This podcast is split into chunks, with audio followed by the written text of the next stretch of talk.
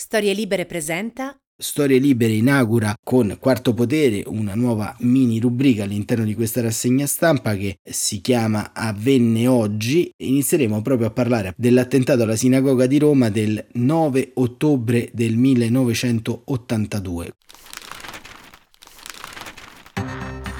Io sono Massimiliano Coccia e questo è Quarto Potere di storielibere.fm. Il 9 ottobre 1982, fuori dal Tempio Maggiore di Roma, la sinagoga, c'è molta gente.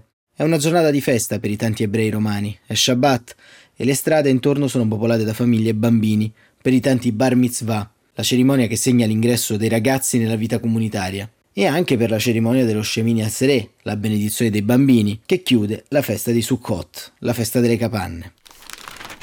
Il Tempio Maggiore di Roma sorge sul lungotevere dei Cenci, proprio davanti all'isola Tiberina. Alle spalle si snodano le vie e la vita del ghetto di Roma, il cuore più antico della capitale. Quell'atmosfera di festa viene spazzata via alle 11.50 e da quel momento mai nulla tornerà come prima nel cuore della comunità ebraica. Alle 11.50 infatti un comando composto da cinque uomini, in giacca e cravatta, si avvicina alla sinagoga. Si dividono in tre gruppi, due vanno sull'ingresso ed uno giunge alle spalle del tempio su via Catalana. Insospettito da quei movimenti, un agente della sicurezza interna della sinagoga chiede ai due, dagli spiccati tratti medio orientali, che cosa stessero aspettando. Non arriva nessuna risposta e allora gli chiede di qualificarsi. In quel preciso istante il comando fa un cenno, alza le mani in alto con due dita a segno di vittoria questo è un gesto tipico dei gruppi estremisti palestinesi. Quel gesto dà il via all'azione, con il lancio di tre bombe a mano corredate qualche istante dopo da varie sventagliate di mitra sulla folla. In pochi minuti l'atmosfera festante di donne, uomini e bambini si tramuta in un panorama di morti. I feriti saranno 37 e la vittima una, Stefano Gaitaché, di anni 2. Tra i 37 feriti di quel giorno c'è anche Gadiel Gaitaché, suo fratello, che all'epoca aveva 4 anni. Gadiel ha attraversato un deserto fatto di ferite e di memoria, anni passati a fare la spola tra l'ospedale e una vita che nonostante tutto voleva scorrere in modo normale. Da fratello maggiore ha lottato contro fantasmi, disinformazione e rimozione. La, la rimozione del, della memoria del 9 ottobre 82 di quell'attentato eh, è, ha diciamo, scaturito diverse, diverse reazioni da parte mia. La prima reazione naturalmente è quella della rabbia, soprattutto quando mi confrontavo con eh, i miei amici quando ero piccolo, quando ero ragazzo, quando avevo 15 anni, eh, 20 anni, 30 anni anche perché mi confrontavo con persone che non avevano la minima idea di cosa fosse successo quel giorno e soprattutto la rabbia repressa che avevo era dovuta al fatto che molto spesso durante le cerimonie di commemorazione che, che magari la comunità faceva ogni anno non volevo parlare, ma dentro di me avevo un'enorme voglia di urlare. Eh, quindi questa era stata la prima reazione. Poi però contemporaneamente c'era una seconda reazione, quella dell'elaborazione e, e, in qualche modo della salvezza perché dal punto di vista psicologico a me la musica sicuramente mi ha salvato. Ho avuto la fortuna di, di avere la passione per la musica, per la, per la scrittura e, e, quindi sfogavo mie, la mia rabbia, le mie frustrazioni e, e la rabbia proprio per, per questa rimozione scrivendo, scrivendo canzoni, suonando e cantando. E, e questa è una, diciamo, una passione che mi sono portato avanti per tanti anni e, e diciamo che la, una delle prime canzoni che scrissi la scrissi proprio per Stefano. Quindi questa è stata la mia reazione inizialmente. Poi quando sono cresciuto eh, ho dovuto fare i conti non solo con me stesso, ma soprattutto con, con la società e, e, fare i conti con questa storia e cercare di andare a fondo. E ho cercato di più possibile di portare avanti la memoria di questo, questo evento che mi piacerebbe, eh, sarebbe auspicabile che fosse inserito nei libri di storia eh, e che fosse studiato a scuola, che purtroppo sappiamo benissimo che nelle scuole non ci si arriva neanche con i programmi purtroppo, certo. però mi piacerebbe che fosse almeno menzionata come una delle storie più, più tragiche della, dell'Italia degli anni Ottanta. Gli ebrei si sa hanno una memoria di ferro e il mese di ottobre tiene dentro due anniversari apparentemente distanti. Quello della deportazione degli ebrei romani dal ghetto, avvenuto il 16 ottobre del 1943, e appunto il 9 ottobre del 1982. Ruth Dureghello, presidente della comunità ebraica di Roma, riavvolge il nastro della sua memoria per noi. Nel 1982 ero una giovane liceale in un liceo romano, il Manara, eh, fortemente politicizzato, tanto che già c'erano stati alcuni episodi in occasione delle stragi di Sabre Shatila, manifestazioni, assemblee in cui si rappresentava chiaramente un odio antisionista, che poi sappiamo essere in quell'occasione, nell'occasione dell'attentato proprio sfociato nella peggiore nefandezza anti-ebraica e antisemita e quindi c'era già un certo t- clima di tensione. Quel sabato mattina io ero a scuola perché frequentavo appunto il liceo e più o meno all'uscita della scuola perché uscivamo presto abbiamo cominciato a capire perché le voci si diffondevano che era successo qualcosa. Non c'erano cellulari, chiaramente non c'era la comunicazione di oggi. Sono arrivata a casa a riunirmi con la mia famiglia e non trovavamo mia madre che generalmente il sabato mattina veniva proprio al quartiere ebraico a fare un po' di spese. È chiaro che all'epoca non eravamo osservanti come lo siamo oggi e tutto il mondo girava forse in un altro, in un altro modo e, ma non si aveva certezza di quello che fosse chiaramente accaduto, si sapeva che era accaduto qualcosa di molto grave, ma non certamente quello che era accaduto. E dopo poco appunto è arrivata mia mamma che ci ha informato della gravità che c'era stato un attentato e l'attentato aveva visto coinvolte molte persone e, e non c'erano ancora nemmeno le notizie rispetto a Stefano come stava e quindi non si aveva certezza sui numeri eh, lo shock è stato eh, immediato e profondo.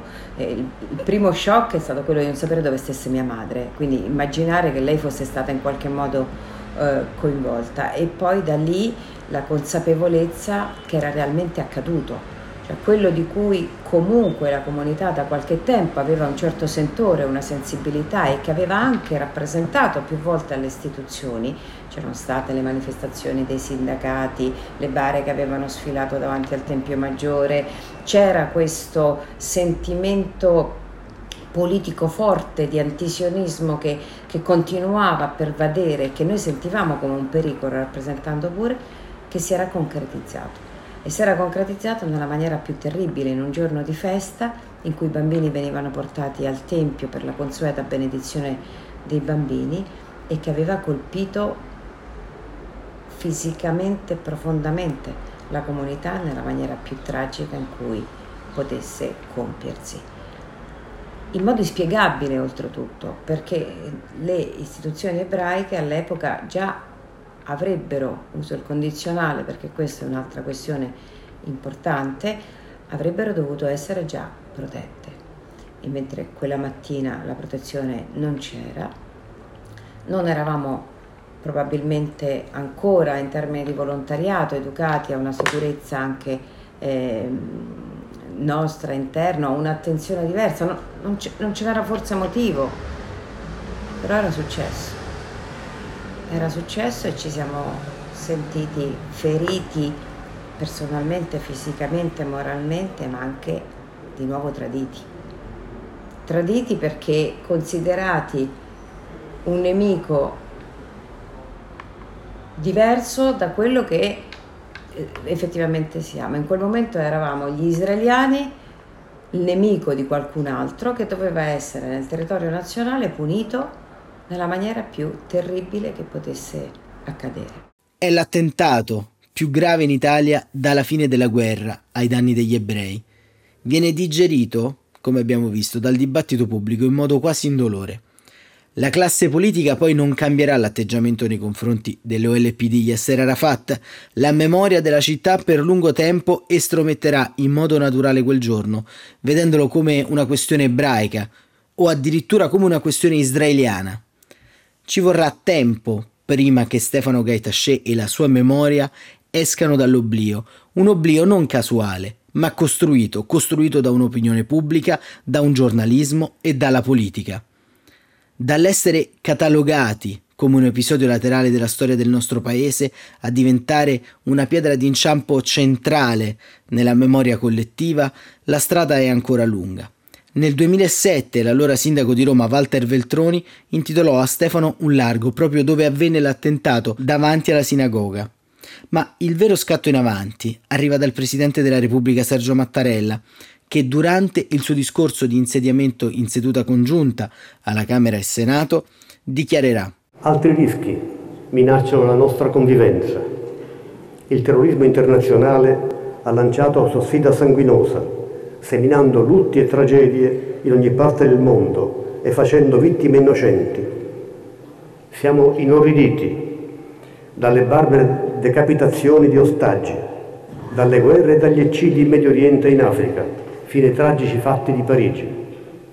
Il nostro Paese ha pagato più volte, in un passato non lontano, il prezzo dell'odio e dell'intolleranza. Voglio ricordare un solo nome, Stefano Tascè.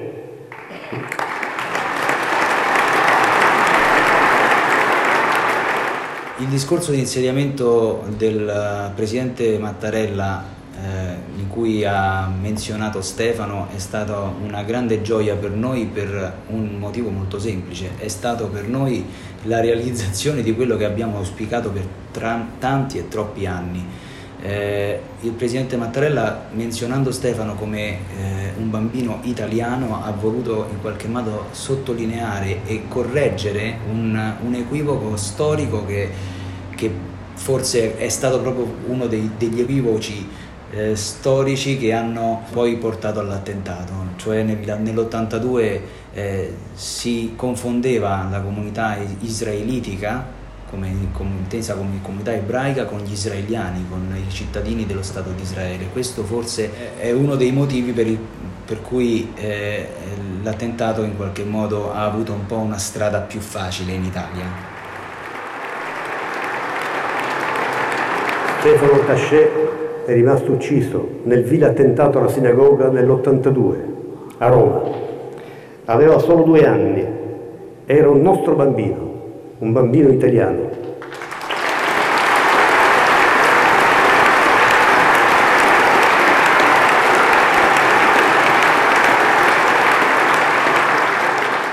La pratica della violenza in nome della religione sembrava un capitolo chiuso della storia da tempo va condannato e combattuto chi strumentalizza ai fini di dominio il proprio credo, violando il diritto fondamentale alla libertà religiosa.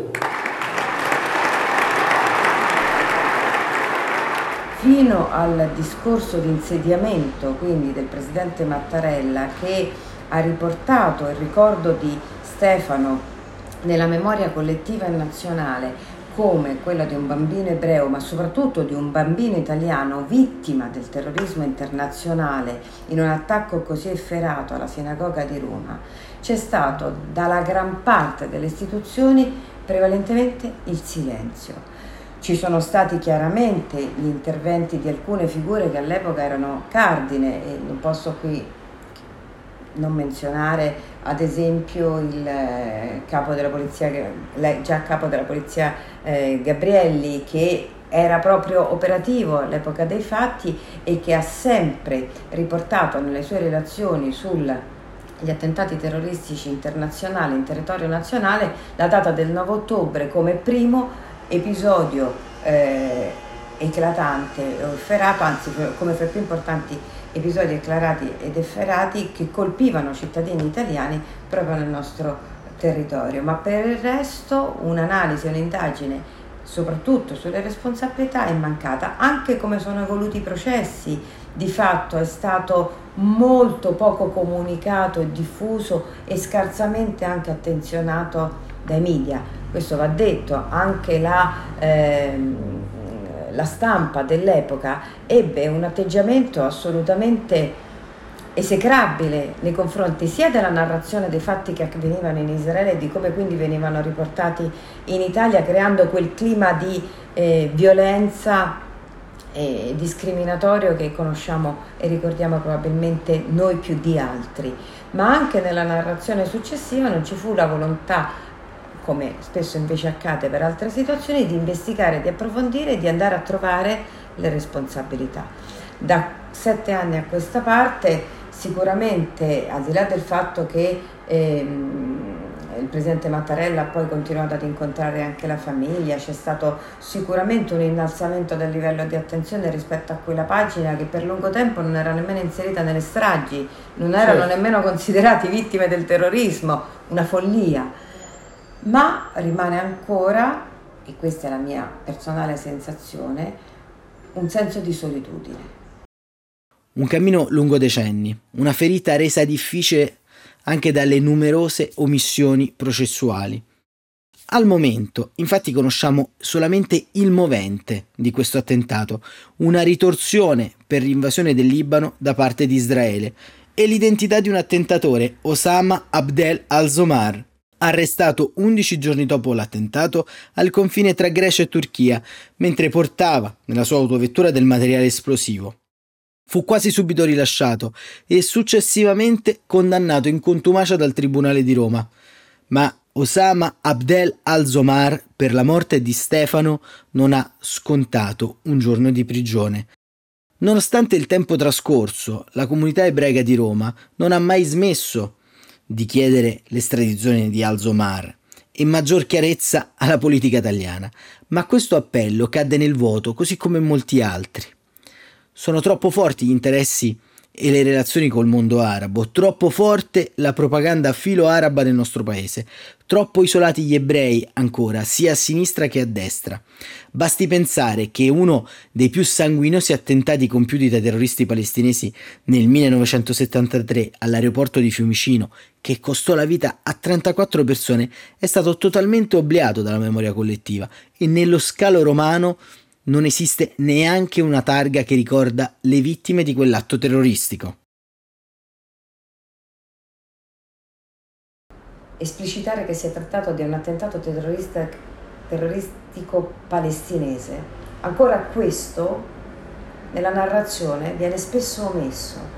La targa che è stata deposta dinanzi al Tempio Maggiore non vede riconosciuta la matrice terroristica dell'attentato, nonostante palestinese, perdonami, nonostante questa sia stata accertata anche nei tribunali dove sono stati individuati i responsabili, di cui conosciamo benissimo le storie, sia nella formazione precedente che nell'evoluzione.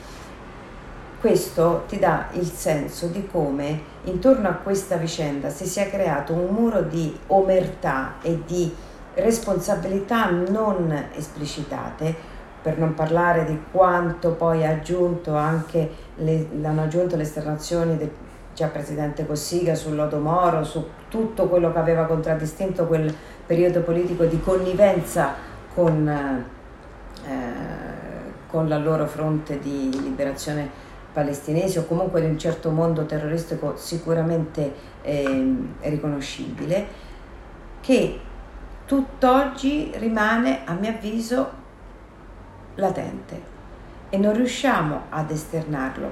Quello che fa male ancora è che quando ci battiamo perché questo venga definito e riconosciuto nelle proprie responsabilità non è una battaglia ideologica ma una battaglia di verità. Perché Stefano è morto con, per mano di alcuni colpevoli che erano mossi da un'ideologia e non da un odio personale e che quell'ideologia che oggi è riconducibile anche ad altri tipi di attentati terroristici che impervadono e imperversano in Europa e nel mondo deve essere fuori dalle nostre porte, ha un nome e ha un cognome, è riconducibile al movimento terroristico di Hamas, è quello degli estremisti eh, radicalizzati di certe eh, provenienze chiaramente riconosciute da tutti, è quel mondo là che nell'82 si è presentato dinanzi a una sinagoga gremita di fedeli e di bambini e che negava a quei fedeli dei bambini, in virtù della negazione del loro diritto di esistere, la vita. Questo lo dobbiamo fare, ma lo dobbiamo fare per un gesto di coerenza innanzitutto con noi stessi. Noi continuiamo a trasmetterlo, così come continueremo ad impegnarci per trasmettere la memoria di tante altre questioni o, o, o i valori che ci contraddistinguono. Ma oggi più che mai, soprattutto nel rapporto con Israele, questo diventa uno dei temi che se non scardiniamo rimarremo sempre nell'ambiguità. La storia si sa è fatta di documenti, di accadimenti, di fatti storici e soprattutto è fatta di episodi. Un episodio che ci aiuta a ricostruire le responsabilità di quel giorno e del clima che provocò numerosi altri attentati in tutta Europa è determinato dalla declassificazione del faldone dei servizi segreti che ci permette oggi una lettura nuova di quanto avvenne all'epoca. E badate bene, emergono tanti livelli differenti. C'è la sottovalutazione che il Ministero degli Interni ebbe nel vagliare le richieste di incremento della sorveglianza al Tempio di Roma da parte dell'allora rabbino capo Elio Toaf, che proprio nell'autunno dell'82 inviò una prima richiesta, rafforzata da una seconda, dopo che il 18 febbraio dello stesso anno una bomba a mano venne tirata davanti al portone del Tempio, evento che fortunatamente non provocò vittime. Come si legge dalle carte, questo episodio venne solamente trasmesso ai servizi di sicurezza, all'intelligence e anche agli altri reparti della questura solamente il 26 febbraio, con la dicitura ritardata segnalazione per tardiva notizia. Le segnalazioni ignorate sono una costante nei giorni che precedono l'attentato. Lo è, ad esempio, quella che giunge il 26 settembre del 1982 alle 17.45, una telefonata al comando dei vigili urbani di Roma che raccoglie una voce femminile che dichiarerà questo è un comunicato contro i servizi dello Stato. Tra 15 minuti esploderà una bomba alla sinagoga degli ebrei. Una telefonata semplice, breve, pochi minuti, polizia e carabinieri, come scrivono i rapporti, arriveranno al Tempio Maggiore ma non troveranno nulla. Nel frattempo, repertano sempre gli stessi servizi segreti, l'Europa è attraversata da episodi similari, ad indicare come nonostante la leadership granitica, almeno all'apparenza, di Yasser Arafat, nei territori palestinesi e nei campi libanesi una frangia molto corposa inizia a muoversi alle sue spalle ma a farne le spese saranno gli ebrei europei. Infatti, il 3 giugno del 1982 la brigata Al-Siffa, composta da palestinesi, libanesi e libici, compie un attentato contro l'ambasciata israeliana a Londra. Il 18 settembre a Bruxelles fu compiuto un attentato similare a quello che avverrà poi a Roma a febbraio, davanti alla sinagoga dove rimasero feriti quattro fedeli appena usciti dal Tempio. Attentati diversi che videro l'utilizzo delle stesse armi, una mitraglietta Massino Way W63 di fabbricazione sovietica che fu utilizzata anche per l'uccisione dell'avvocato Cotello in Spagna nel 1987, compiuta dal terrorista palestinese Said Salman, appartenente alla fazione di Abu Nidal. Cotello fu vittima di uno scambio di persona. L'obiettivo di Salman era infatti il presidente dell'Unione delle Comunità Ebraiche Spagnole, Max Mazin. Così come si legge negli atti, secondo i servizi di intelligence, anche per questo motivo le azioni consecutive in Europa non sarebbero da ascrivere all'OLP ma alla cellula al-Assifa di Abu Nidal. Nei documenti redatti nelle ore successive all'attentato del 9 ottobre 1982 a Roma, Oltre alla ricostruzione della dinamica si fanno i nomi di cittadini tunisini identificati nei giorni precedenti davanti al Tempio e nei giorni successivi di personalità ipoteticamente appartenenti al comando che ha compiuto l'attentato. Nomi che non appariranno mai nelle sentenze o nelle carte processuali e che non saranno mai né perseguiti né ricercati. Così come sulla provenienza della mitraglietta sovietica e delle bombe a mano non sarà sufficiente per ricostruire la rete internazionale di provenienza delle armi. Nei cablo dei servizi redatti nei giorni successivi, oltre all'omessa vigilanza sui luoghi a rischio, appare chiara la sottovalutazione di quanto si muovesse nella zona grigia del terrorismo.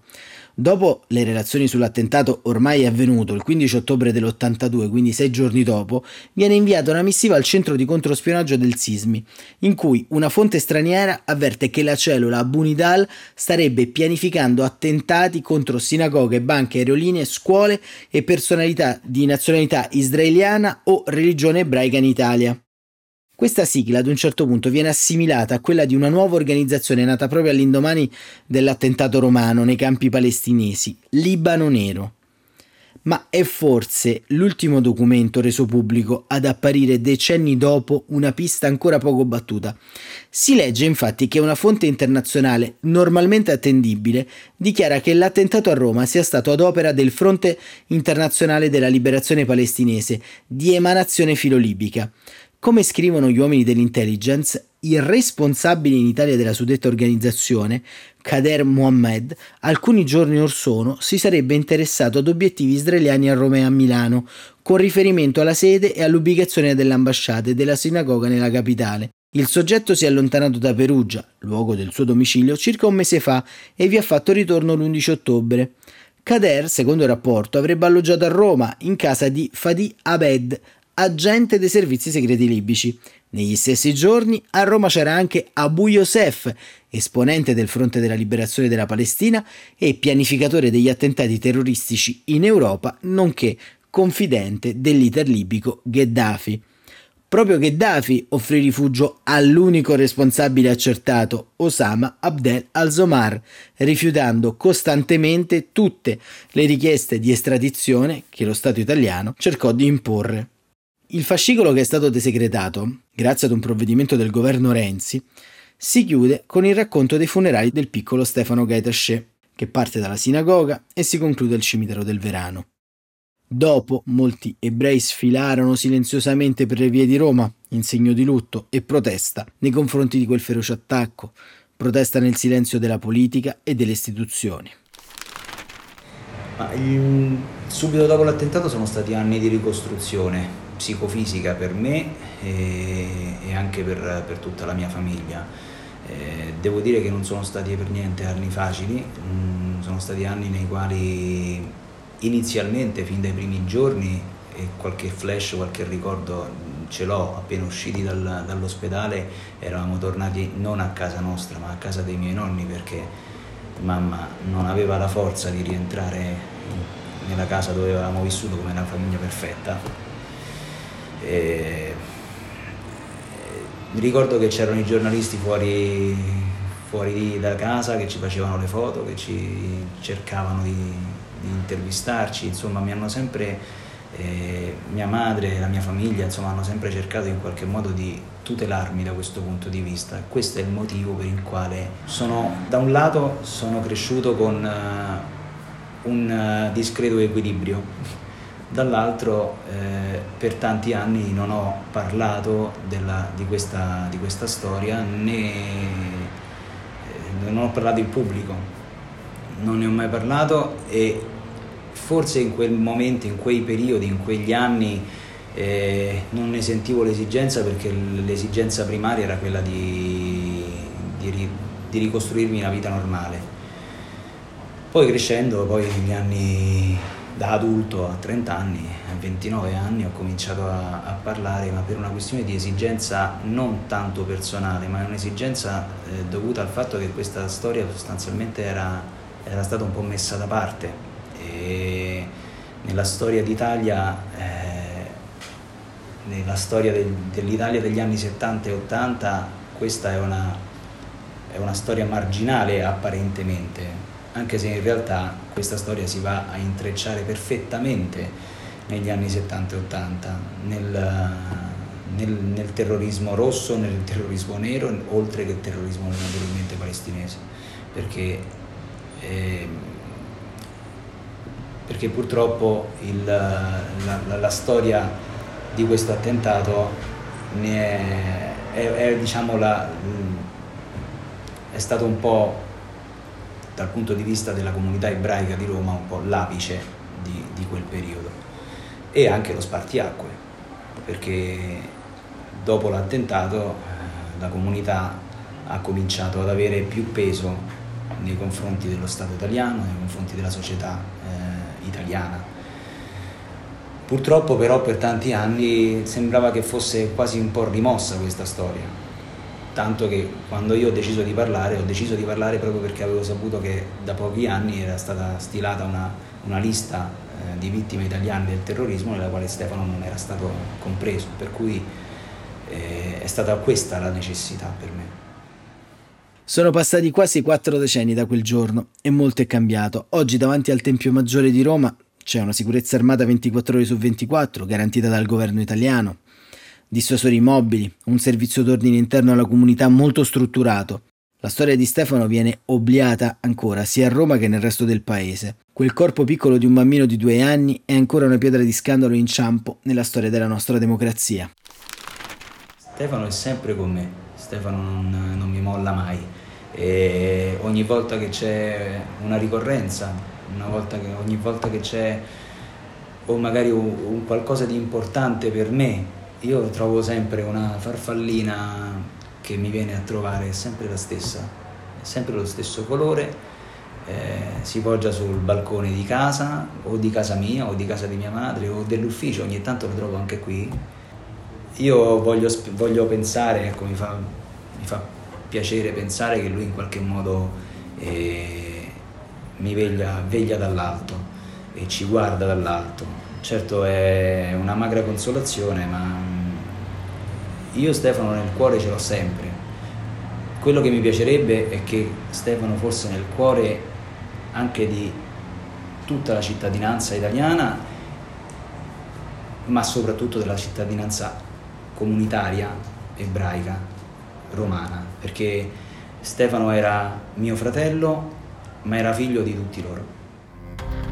I fascicoli dei segretati, le sentenze con colpevoli mai pentiti e che non hanno mai pagato il conto con la giustizia sono solo la somma di questo scandalo che è ancora corpo vivo della nostra storia.